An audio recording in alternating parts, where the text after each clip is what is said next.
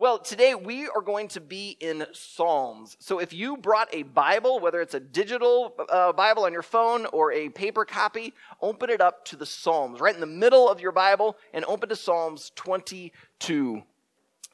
As you're turning to the Psalms, I want to tell you a story that happened to me when I was in college. I transferred after my freshman year to a school named John Brown University. Now, your thought might be the same as my first thought. When I heard the name John Brown, I'm thinking, no way. I am not going to John Brown University. It sounded like it was like maybe just a step above Billy Joe Bob Community College. I'm just thinking, this is not for me. And then I found out it was in Arkansas, and I had just seen the movie Deliverance, and this was not a good combination. All right, that was not a recommendation anyway. You don't need to go watch Deliverance. But I'm thinking, no way. I am not going there. All right, long story short, I end up transferring to JBU, and I absolutely thrived. I was just struggling spiritually my freshman year. And so to transfer to a Christian college that had this focus on wanting to prepare me for just life and mission and following Jesus, this thirsty soul just came in like a sponge and wanted to soak it all up. And so rather than having to see guys with inappropriate things on their dorm walls, I was going to dorm Bible studies. Instead of going to class and hearing certain things, I was going to class where professors were praying before we started a test. I just was loving it. In fact, I was so much of a Christian nerd, I even liked chapel. Right? Most of my peers, they didn't like chapel. Right? Tuesday and Thursday, you had to go. You were only allowed 6 skips over the entire semester, so you pretty much had to go to chapel. Now, Tuesday chapels, those weren't bad. Those were actually really, really good. We'd usually bring in some big-name speaker, and they would have a great message, and you just walk out going, oh, yes, that was fantastic. But Thursdays, I will give my peers credit. They had a right to complain. Thursday chapels were departmental chapels, and it was not very good. Now, I'll say this. When the Bible department was in charge of the chapel, or maybe the music department, it was pretty good. But you do not understand the definition of pain until you've tried to have the engineering department lead you in song. Okay? Now, I have a number of engineering friends. That's not an insult. Okay, it was a little bit. But it was not a hit.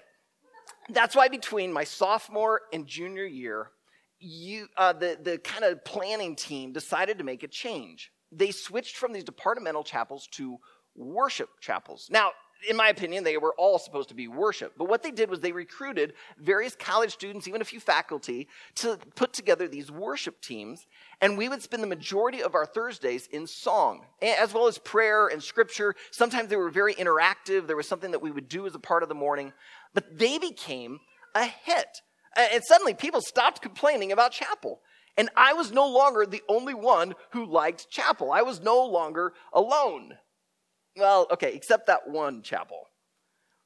It was in April. The trees were in full, bud and bloom. The birds were singing again. The weather's getting warm, which meant finals were on the way. And I was studying my butt off. I was working so hard. And so I'm only getting about 4, maybe 5 hours of sleep a night, and I'm starting to run really, really thin. And I remember it got to be a Thursday, and I'm just getting desperate. I'm hungry to connect with God. And so I go to this Thursday chapel just ready to just soak it in, to worship, to sing. And we sang some songs, and we sat down, and one of our peers got up and started doing this little devotional. Well, after the devotional, we went back into this time of song, but they did not invite us to stand. And it was really awkward because the song was, I stand in awe of you. And I'm sitting there ready to bust. I want to worship, and this is just conflicting. So finally, I couldn't take it anymore. So I stood up, expecting my peers to do the same. And after the chorus, I open my eyes so that I can sing the words of verse 2. And it's in that moment I realize I am truly alone.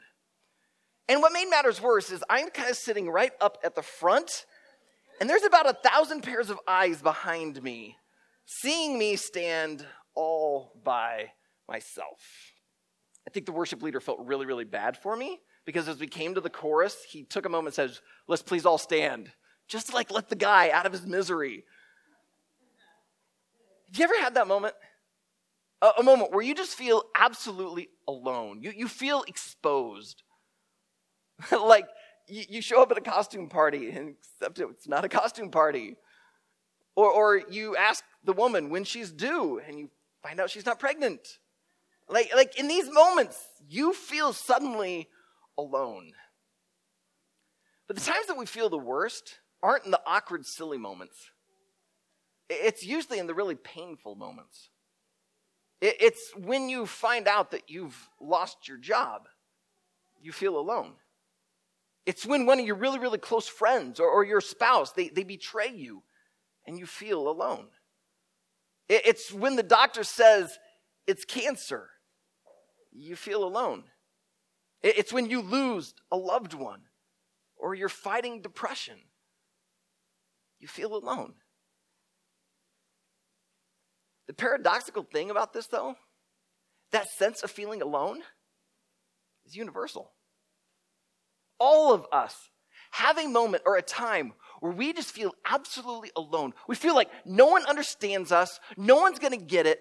We feel like everything is removed and we are exposed. And it's uncomfortable, it's painful. So what do we do? Some people, when they're starting to feel this way, they try to medicate it. They might run to food or to drink, maybe even certain types of drinks. Some people, they try to distract themselves, whether it be through entertainment or a hobby, or maybe they just pour themselves into their job. Other people, they try to escape the pain through sleep or maybe seeking a thrill. And some people, because they're feeling so alone, they try to connect with others. But sometimes they connect not in healthy ways. Some of us, we try to connect maybe through nature. But some people, they try to handle this emotion by connecting with God. For some people, it's singing. Others, it's prayer. But throughout the centuries, a number of people, to try and deal with the emotional pain, they turn to the scriptures and they turn especially to the Psalms. The Psalms are these ancient poems, these ancient song lyrics that just expose a raw human emotion. And some way, somehow, as you dive in and you read these really raw, authentic words, some way, somehow, it comforts you. And I hope today that you receive that. I hope that you walk out of here feeling encouraged, that you feel comforted. Especially if you're going through something really, really difficult right now. As we look at these Psalms, one in particular, you'll walk out realizing that you do not suffer alone and you will not suffer forever. But at the same time, we're in the middle of this series called His Story. I believe that the entire Bible points to Jesus, and the Psalms are no different. And so we're going to try and do two things today. We're going to try and see Jesus in this, and also see how it comforts us. But I believe those things aren't two separate things. I believe they actually come together. Because I believe that when you truly look at Jesus, that's when you begin to understand why you do not suffer alone and you will not suffer forever. So let's pray as we get ready to go into the scriptures. Father God, we come before you in prayer because we're about to read from these words that were written way before any of us were ever on this earth, and they will be here far longer after we are gone. And so we realize that we are coming to something that is beyond us. And so, Father, I pray that you'd help us as we come to these scriptures to not just read it through our own filter, trying to figure this out just for ourselves, but instead to come through it through a Jesus filter, to understand what it is that you wrote for people way back when, and yet the truth that you embedded there, even for us today in 2017.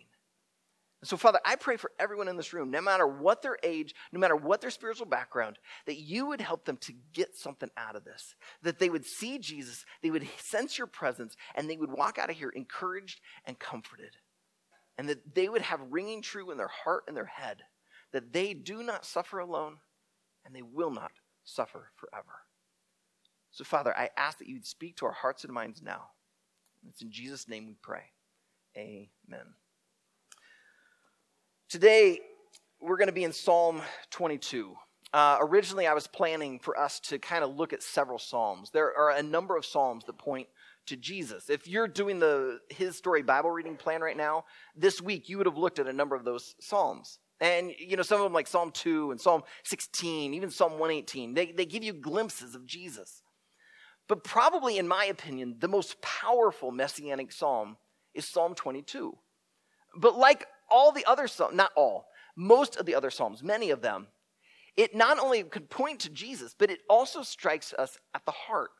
And so that's why I thought, let's just dive into one, because it will do both what I want it to do. It will help us to see Jesus, but I think it'll also speak to your heart. This is written by David. We've been looking at David a little bit in this His Story series. He was chosen by God to be the king. He was a man after God's own heart is the description of him. God used David to establish a line of kings through which would come the Messiah, which we know as Jesus.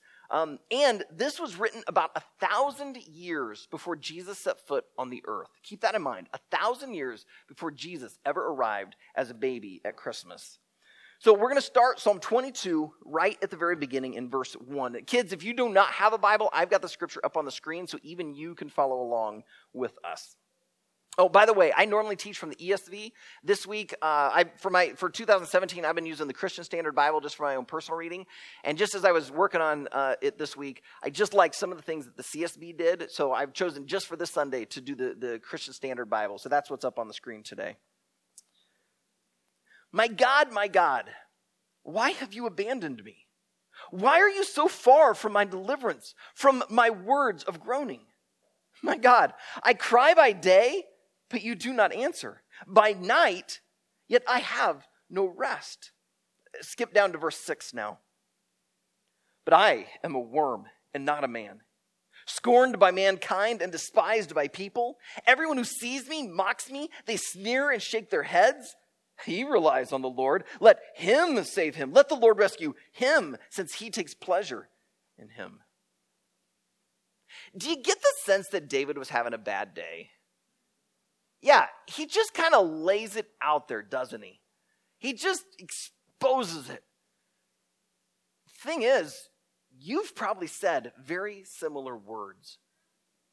You've probably had moments where you felt like a worm. If you've ever fought depression, there are moments where you just feel like you are worse than everyone else. You are just down in the dumps. You feel like a worm. If you've ever, wrestled with atheism or just had questions, you maybe have whispered, my God, are you really there? You're wondering if he's abandoned you. If you've ever battled, cancer or maybe lost a loved one, I couldn't imagine losing one of my children. I think of those moments. I just yell at the heavens, my God, why have you abandoned me? What David is saying out loud, many of us have said in our hearts. He's exposing his feelings. And what's important for us to note is that feelings do not establish fact. Now, it's okay to expose your feelings. David here exposes them, and we do not see God take away the kingship. He does not dethrone David because of these words. I think God's okay with our honesty. I think it's okay for us to just come and just say, God, I don't get it. This sucks. Why is this happening? And I think God's okay with it. I think he can handle it. But we also have to realize that our feelings do not establish truth. Think about it. Kids, is David really a worm here? No. I have yet to meet a worm that can pick up a pen and write poems. Okay? It can't happen. He's not really a worm. But he feels like it. Likewise, has God really abandoned him? Can an ever-present God abandon you completely? He feels it. Now, as we'll see through the rest of the psalm, or if you look at the other psalms, David knows the theological truth that God has not abandoned him, that God is with him. But he feels it. He feels alone. He's suffering. So how does David deal with his suffering? Well, today we're going to see that what he does is he reminds himself that he does not suffer alone and he will not suffer forever. So let's look at those two things. First, you do not suffer alone. Look at start in verse 3 with me. But you are holy. So David's writing to God. He says, but you are holy, enthroned on the praises of Israel. Our fathers trusted in you. They trusted and you rescued them. They cried out to you and were set free. They trusted in you and were not disgraced." Basically, he's reminding himself that others have felt what he has felt, that his experience is not his alone. All he has to do is think back through his own people. The Israelites were in slavery to Egypt for 400 years. They knew suffering. You can go to some of the stories that even after they crossed into the promised land, there was still suffering that took place. And in those moments, they cried out to God. It's like David is reminding himself that what I'm going through isn't unique to me. He feels alone, but his experience is not his alone. Which means the moments that you feel really down, you feel so alone and isolated and disconnected, you've got to realize what you're feeling is what everyone else has felt at some time or another. Which is why you can reach out. Don't make the mistake that so many of us make and sequester ourselves away, trying to keep everyone else out, trying to put on a great front. Because now you're just living a lie. But David, he's living authentically. He's exposing it. And he's realizing, you know what? I'm suffering. And yet, our ancestors suffered. I'm not alone in this. I've not kept it very secret that I went through some tough things emotionally in the planting of Riverwood. I remember it was in March of 2015 that for the first time in my life, I entered a depression. It was so bad that I would actually go into our front bedroom. This is before Connie was living with us. And I would sometimes do my study in there. And I actually would go in and not just shut the door to keep it quiet. I would lock the door because I didn't want anyone to come in. I wanted to be so alone. And it was dark and it was scary. I wanted to quit. And I realized, I can't stay here. What did I do? So I decided to reach out. A friend of mine, Jeff, planted a church up in Thief Falls, Minnesota. He's now planning a church over in South Dakota. But he's been very open about his own fight with depression. It's been throughout his entire life. So I called Jeff. Jeff, I'm not doing well. How have you fought through this? How have you gone on to see, this church grow and see people meet Jesus while you yourself are battling these things? And he just began to speak truth to me. Some of it very practical, but also he just took me back to the scriptures. Aaron, you got to rely on the truth. Don't just go with what your feelings say. Go with what you know is right and true. So sometimes when you're in your darkest moment, you need to reach out because what you're feeling is not unique to you. It feels like it, but remember, feelings do not establish fact. So when you're down, you've lost a loved one, rather than just constantly crying alone in your room, reach out to someone that you know has also lost a loved one. When you feel like a friend has betrayed you, they've left you, they won't talk to you anymore, turn to someone else that you know has gone through the same thing. Reach out to others. Live authentically. Let them come in because you are not alone. You do not suffer alone. Next thing we see is that David, it's not just that his experience is not his alone. He is also not spiritually alone. Look at verse 9. David writes to God, "It was you who brought me out of the womb, making me secure at my mother's breast. I was given over to you at birth. You have been my God from my mother's womb." How many babies do you think have an awareness of God's presence? Yeah, pretty much zero. They don't have any sense that, yeah, there's a God. He created me. Oh, look, he's given me a mother. I should be really grateful and thankful. I should probably worship him right now. No. Babies cry saying, "I need milk. I need to be kept warm. I want to sleep." All right? Very selfish little creatures. Good thing they're cute so that we will continue to love them. David's saying, even at my birth, even when I wasn't aware of your presence, you were with me. So guess what? Right now, in the midst of this suffering, even though it feels like you've abandoned me, even though I'm not aware of your presence, you're with me. He's reminding himself that he's not spiritually alone. He's saying, I feel alone, but the truth is I'm not. Look at my birth.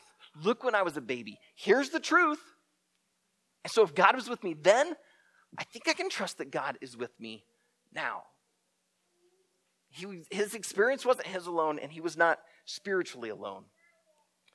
something that helps us. You've got to remember, David is living 1,000 years before Jesus. All right, so all he has is he can look at God. Right? They just know there's one God. He did not have the awareness that God was really God the Father, God the Son, and God the Holy Spirit. One God, three persons. On this side of history, we can look back at Jesus. And when we look back at Jesus, we begin to understand our experience is not ours alone, and we are not spiritually alone. Look at it over in verse 16 with me. As we come to verse 16, I want you to stop thinking about David writing this for a moment, and I now want you to imagine Jesus. And I want you to go to the cross. Imagine Jesus hanging there. And now listen to these words. For dogs have surrounded me. Jesus, as he's hanging on the cross, he has religious leaders around him mocking him. That kind of like what we read back in verse 8, where he says they were mocking him. Oh, he relies on the Lord. Let the Lord save him. Jesus is experiencing that. There are Roman soldiers around. They have whipped him and shredded his back. They've jammed a crown of thorns upon his head. They're having a lot of fun. They enjoyed torturing people. There were dogs surrounding Jesus. For dogs have surrounded me. A gang of evildoers has closed in on me. They pierced my hands and my feet. Think about this, kids. This is written hundreds of years before the Romans ever created the idea of a cross, of nailing someone to a tree. And yet David is talking about his hands and his feet being pierced because God is helping him to write this. Verse 17, I can count all my bones. People look and stare at me. They divided my garments among themselves, and they cast lots for my clothing. And that happened. As Jesus was hanging on the cross, soldiers are down gambling for his clothing. And because they saw it was a seamless tunic, they actually decided rather than rip it to shreds and each take a piece of this famous carpenter's clothing, they'd gamble for it. And they divided it among themselves. Jesus knows suffering. Because not only was he going through this physical suffering, he's going through emotional suffering. He's being mocked. He's being spit upon. He's being rejected. It's through Jesus that God created humans. As we've already seen in this His Story series back in Genesis, when God created mankind in his image, they were built in the image of Jesus. And yet here they are rejecting Jesus. He is going through physical suffering and emotional suffering. So that means whatever suffering you're going through, Jesus understands, probably even far better than you realize. I don't want to discount any suffering that you've gone through. Now, I've been so blessed that I haven't had to lose a lot of people in my life to death. I haven't had to battle cancer. I haven't had to go through tons and tons of those sort of things. Maybe some of you have. If you've had to escape abuse or loss of loved ones, if you've been betrayed, if you've had a lot of these difficult things happen to you in life, I'm sorry. But no matter how painful it was, Jesus understands. His suffering was worse than anything you've gone through. So your experience is not yours alone. He understands suffering. But not only does he understand your experience, he also understands your emotion. Because when Jesus was hanging on that cross, he cries out. And what is one of the things he yells out? Psalm 22, verse 1. My God, why have you abandoned me? He understands the emotion. So when you feel alone, the first place that you should reach out is Jesus. Because he understands what you're going through in the experience. He understands the emotion because he's been there. He was fully God, but he was also fully human. And as you look to Jesus, it can help bring comfort, and you realize you do not suffer alone. There's another thing that David helps us see in this. He helps us see that we do not suffer alone, but also that we will not suffer forever. We will not suffer forever. Look down, skip all the way over to verse 22. Verse 22 and 23. David writes, I will proclaim your name to my brothers and sisters. I will praise you in the assembly. You who fear the Lord, praise him. All you descendants of Jacob, honor him. All you descendants of Israel, revere him. Okay, does David have a personality disorder? Because just moments ago, he was praising God, and he was complaining about God, saying, "You've abandoned me," and now he's praising him. What can cause this shift? It's what he says next. Verse 24, "For he, God, has not despised or abhorred the torment of the oppressed. He did not hide his face from him, but listened when he cried to him for help." David, as he thinks back through Israel's history, realizes there were moments where they cried out to God, and God answered. He responded, and he relieved their suffering, that they did not suffer forever. The Apostle Paul, when he was writing his letter to the church in Rome, he quoted this Old Testament prophet named Joel. And we know that as Romans 10:13. It simply says, "For everyone who calls on the name of the Lord will be saved." Everyone who calls on the name of the Lord will be saved. This is one of the gifts of suffering, by the way. When you are suffering, often we either run from God or we run to God. And we allow the suffering to cause us to run to God, we will be saved. Our suffering will not last forever. David continues back in Psalm 22, go to verse 25. "I will give praise in the great assembly because of you.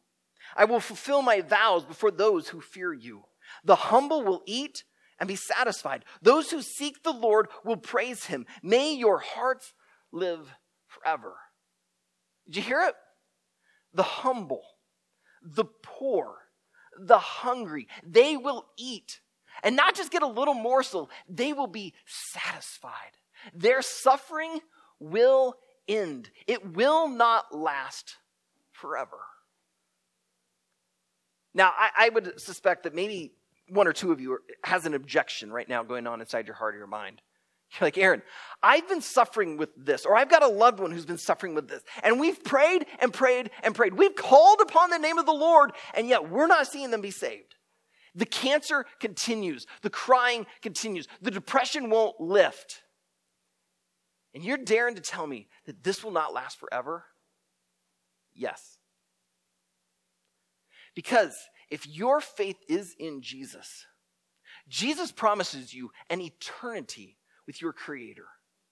And when you look at all of eternity and then look at your 80, 60, 40 years of life on this earth, and even if you fill up all of those years with suffering, let's say you live to be 100, and it's 100 years of suffering. It is nothing but pain. You put that in light of eternity, that 100 years is a mist. It is over. Your suffering will end. In heaven, there is no more pain. There are no more tears. You will be in this relationship with your God that will not have the barrier of this earth. You will be able to see him in his glory. His radiance will light up heaven. You will live in his presence. And your suffering is done. And you know what happens when you live with that kind of sense? When you start realizing your suffering will not last forever, it begins to give you hope. And I don't mean the type of hope where you just like say, I hope I get a puppy for my birthday. No, we're talking like a hope where you know it's going to happen. It will come about. Last Thursday, I achieved something in my own swimming workouts that I've only achieved two other times. Kind of like one of those bucket list things. Normally on Wednesdays, I swim Monday, Wednesday, and Friday. Wednesdays, I tend to just do one long swim for my workout. And I wasn't feeling well Wednesday, so I skipped it and I went in Thursday. And so Thursday, I get in the water and I push off at the W and I'm heading out and I kind of count them in sets, all right? So it's going to be one great big long swim, but I'm counting sets of laps. And I get done with my first set and I look at my time, I'm wearing a watch, and I realize, that was too fast. Like, I'm going to be dead about halfway through here. I got to slow this down. So I try to calm myself down. And set two, and I look at my watch, and it's almost as fast as set one. I'm kind of shocked because, I really tried to back off. And I do set three, and my time is still really, really good. And all of a sudden I realize, if I could keep this pace up, I will be able to achieve what I've always wanted to achieve. I've only done it 2 other times, but never in my 40s. I'm thinking, could it really be? Like, I might do this. So after 3 sets, I'm thinking, I'm going for it. I'm dying by about set 7, set 8. I mean, like, my lungs are starting to scream at me. My arms are saying, okay, that's enough. We're done. My legs are starting to say, yeah, I think I might start cramping any moment. Like, it's not looking good. And so I'm thinking, okay, 8 sets, that'll be good. Good long swim. Great swim today, Aaron. We'll just call it good there. So as I'm getting to the end of set 8, I look at my watch. Darn it. I realize if I push set 9, I can do it.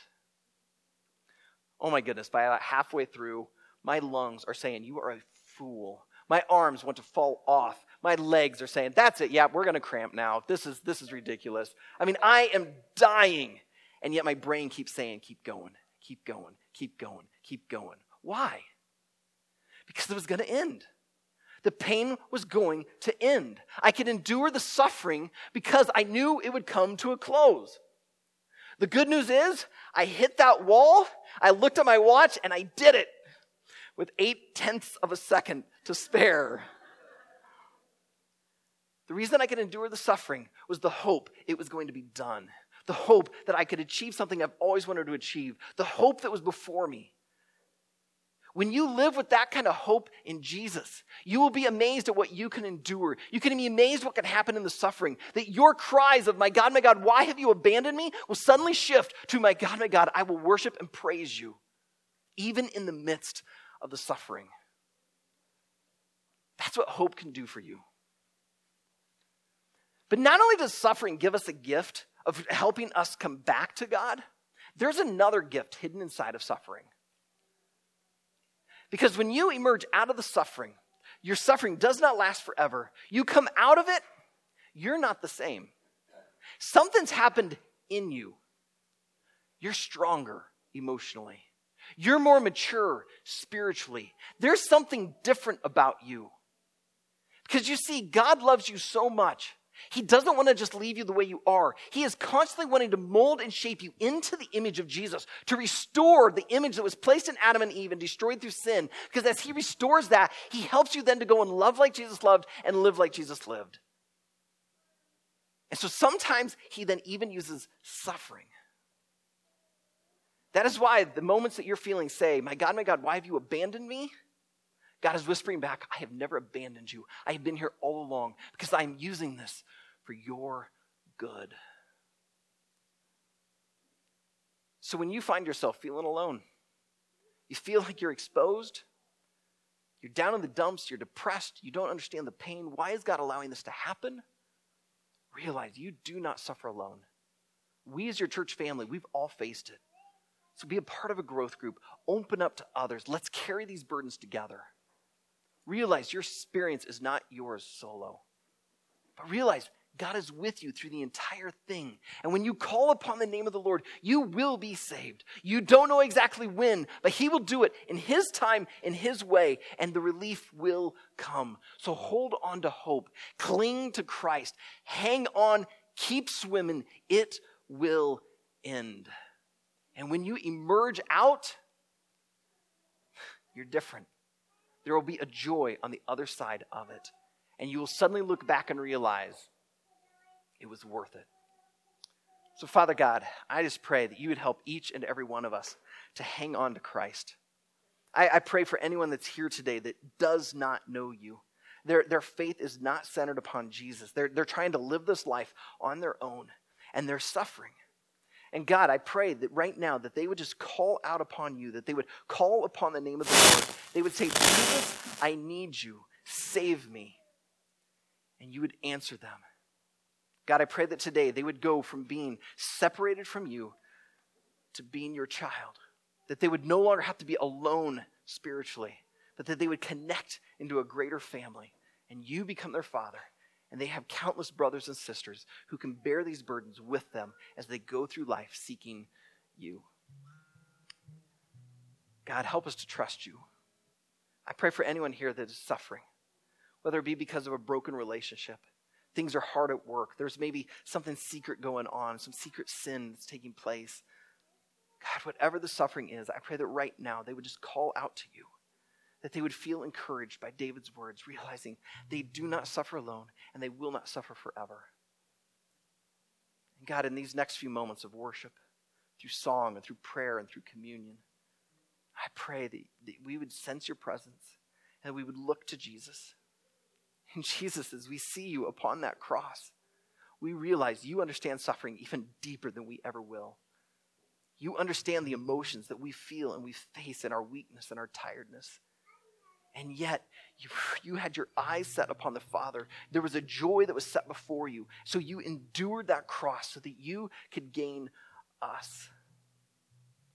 So God, right now, would you just help us to come into your embrace, to be comforted by your presence, to let your gospel just wash over us. We would be Jesus-centered people. So God, as we go to these communion elements, would you be glorified?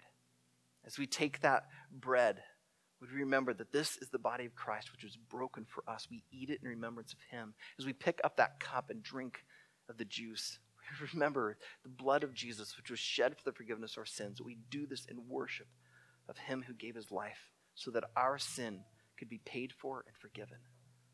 And to realize that our suffering is not in vain, that you are in control. You've got this.